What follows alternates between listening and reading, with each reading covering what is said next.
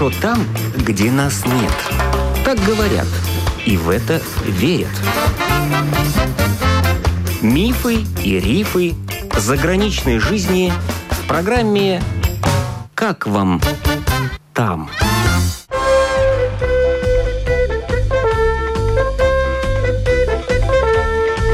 Добрый день! В эфире автор программы Галина Грейдена. Журналист Рижанин Дмитрий Март уже 6 лет живет и работает в Москве. Снимает однокомнатную квартиру на юго-западе столицы в микрорайоне Зюзино. Дмитрий на самоизоляции и в момент моего звонка сидел у окна и любовался цветущими весенними деревьями. Пятиэтажная хрущевка, второй этаж и очень здесь красиво под окном. Я сейчас как раз возле окна и деревья уже начинают листочки появляться первые, поэтому такой вот очень приятный вид из окна. А рядом строится недалеко дом 17-этажный по программе реновация. И когда дом будет сдан, хотели сдать в этом году, но сейчас вот из-за коронавируса перенесли на следующий год сдачу. И все жильцы вот этого пятиэтажного дома, в котором я живу, и вот соседние тоже пятиэтажки, люди переедут в этот дом, 12-этажный, тоже переедут в новую квартиру. А у тебя кирпичный дом? Хрущевки эти панельные, строились, там, по-моему, в 60-е годы, когда вот Москва расширялась. Здесь, кстати, это район Зюзина, а раньше это была деревня Зюзина и колхоз, по-моему, тоже, Подмосковье такое. И здесь были фруктовые сады, яблоки, груши, вишни. И эти деревья до сих пор плодоносят, и вокруг домов они до сих пор растут. А осенью я постоянно собираю яблоки, вишни тоже. Но так как Москва, она все время расширяется, в итоге она поглотила это Зюзино. И сейчас Зюзино, в принципе, на метро здесь 15 минут до Боровицких ворот, до московского Кремля. Вот мне ехать буквально 15 минут и от метро 5 минут. Дима, а вот эта хрущевка панельная, если все переедут в новый дом, а ее что, разрушат, сломают?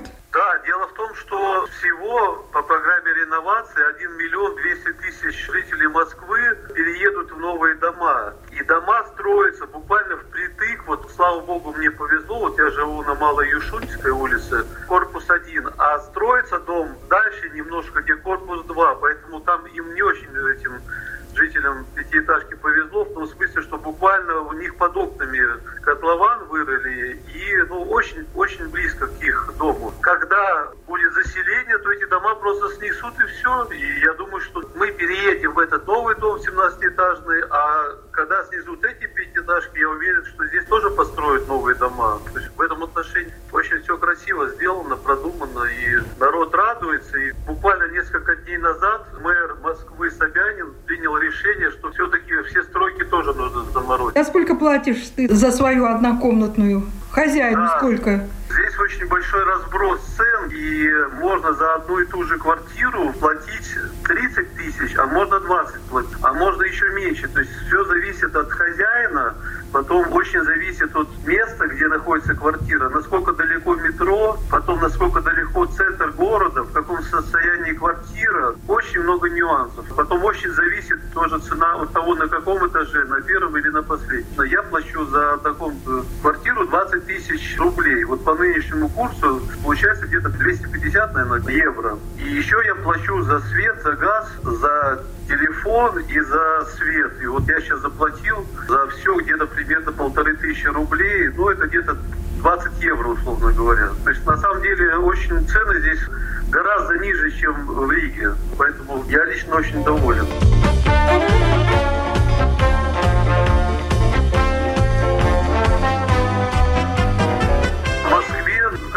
известно, живет где-то 12 миллионов, приезжие, вот этот московский конгломерат с пригородами, то где-то 20 миллионов. Но вот сейчас вот коренные москвичи, так называемые, радуются, потому что очень многие приезжие сейчас вернулись в свои родные края, торговцы, те, которые работали в магазинах, в торговых сетях и на всяких производствах, участников там в сервисах и так далее. Воздух стал гораздо чище, и действительно, вот если раньше, ну вот очень же много машин, когда на дорогах, то когда они останавливаются на перекрестках, то стираются шины. И весь пыль от колес, которая идет, а шины, да, она вся распространяется по городу. И поэтому вот на самом деле вот эта невидимая пыль, когда идешь по улице, и у тебя обувь вся черная. Но так как сейчас карантин, то большинство машин на приколе. И вот я даже хожу по улице, вот иду в магазин и вижу, что у меня чистая обувь. Даже трава как-то чище стала. И, и дышится легко.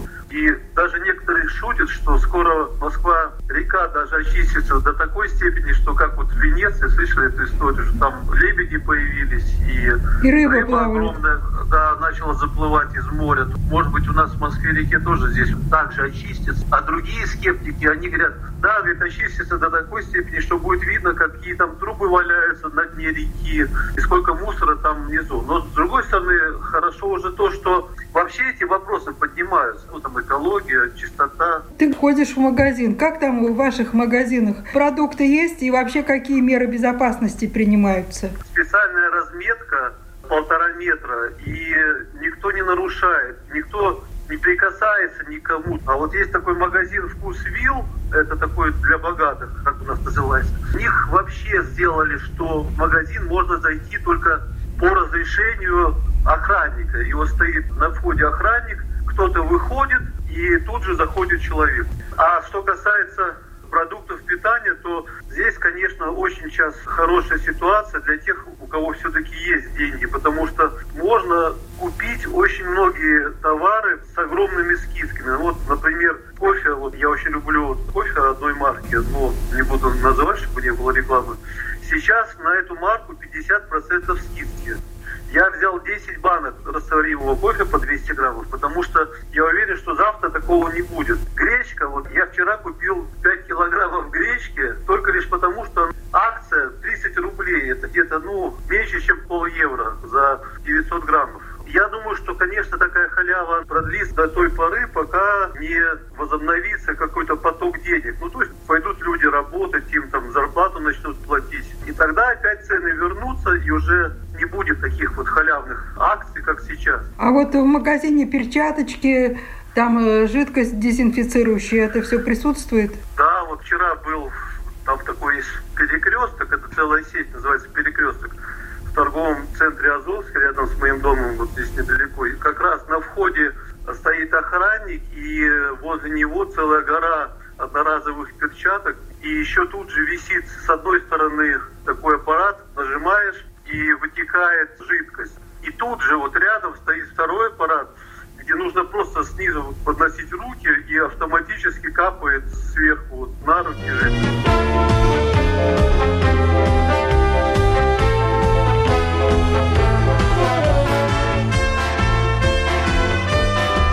Сейчас можно идти с какой-то целью в магазин или в аптеку, а нельзя вот так шататься, как говорится, праздно по улице. Как раз с сегодняшнего дня вступили новые правила, согласно которым даже если ты едешь в троллейбусе, нужно обязательно показывать этот штрих-код в телефоне, с какой целью ты едешь. До сегодняшнего дня в троллейбусе, в такси, в метро не надо было показывать. Сел и поехал. А штрих-код нужен был только в случае, если полиция остановит. А сейчас, вот с сегодняшнего дня, нужно обязательно показывать, там, я не знаю, водителю, если человек едет на работу. А что такое штрих-код и где его взять? Есть такой портал госуслуг, называется мост.ру. Я туда захожу, ввожу свои данные, и цель, что я сегодня хочу поехать в поликлинику. И мне тут же приходит смс на мой телефон, это все автоматически.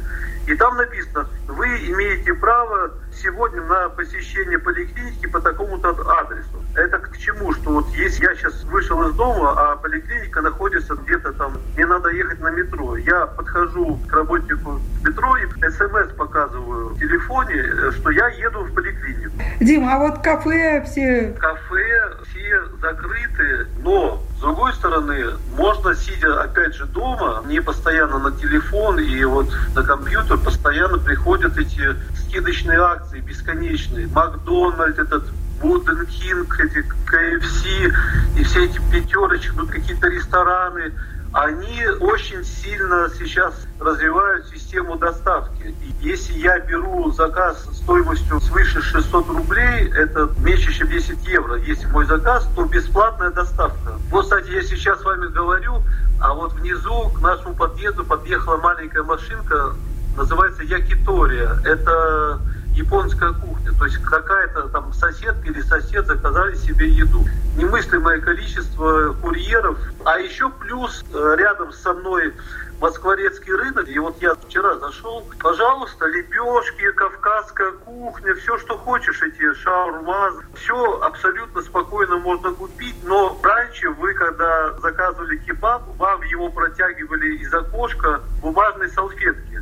А сейчас протягивают такой же самый кебаб, но в кулечке салафановом. Вот я был на этом рынке Москворецк, там сотни, сотни торговцев стоят, просто смотрят друг на друга, а народу вообще нет.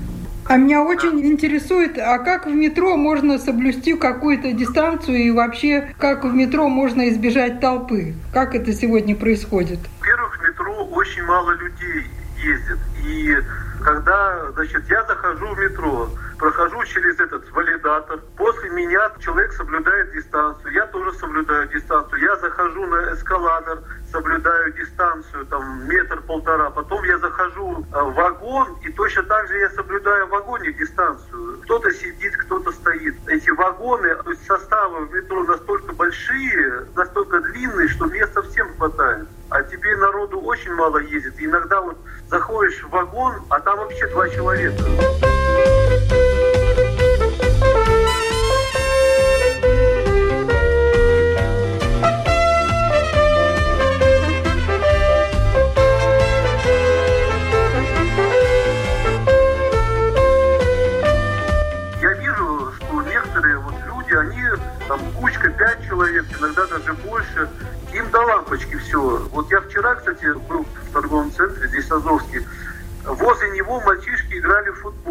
Там человек 10. Команда целая. А что вот они, вы думаете, не понимают, что, что это опасно? Почему они играют в футбол? И что я должен делать? Я должен был подойти к ним и сказать, вы что, дураки, вы не понимаете, что это опасно? Нет, я прошел мимо, я старался держать дистанцию. А вот подмосковные электрички ходят как прежде, да? Они ходят, но в очень умеренном виде, потому что народу-то стало меньше, поэтому mm-hmm. какой смысл гонять то же самое количество, да, но вот я лично, конечно, очень удивляюсь тому, что один троллейбус проходит мимо совершенно пустой, второй, третий, проходят автобусы, бесконечное количество автобусов, маршрутки ездят тоже совершенно пустые. Вот я не понимаю, зачем гонять этот общественный транспорт. Но с другой стороны, наверное, город должен выполнять свои функции. Послушай, а допустим, поезда, я могу сесть и поехать в Рязань, в Магадан, во Владивосток? Поезда самоотменяются сами по себе. То есть если эти хозяева железных дорог видят, что нет пассажиров, какой смысл гнать этот поезд? Поэтому просто по всей России массово отменились поезда. Не потому что там коронавирус, а просто нет людей. Но тем не менее есть определенные поезда, но как бы на экстренный случай, как дежурные. Но все равно они практически пустые. Гостиницы не работают в простое, да? Запрещено бронирование всех гостиниц. Вот я живу, напротив меня гостиница как раз Берлин. Стоит совершенно темные окна, нету ни одного горящего света в окне. То есть ясно дело, что постояльцев нет. Но при этом дом весь очень красиво освещается. Как сегодня живет Москва, рассказал бывший рижанин, а ныне москвич, журналист Дмитрий Март.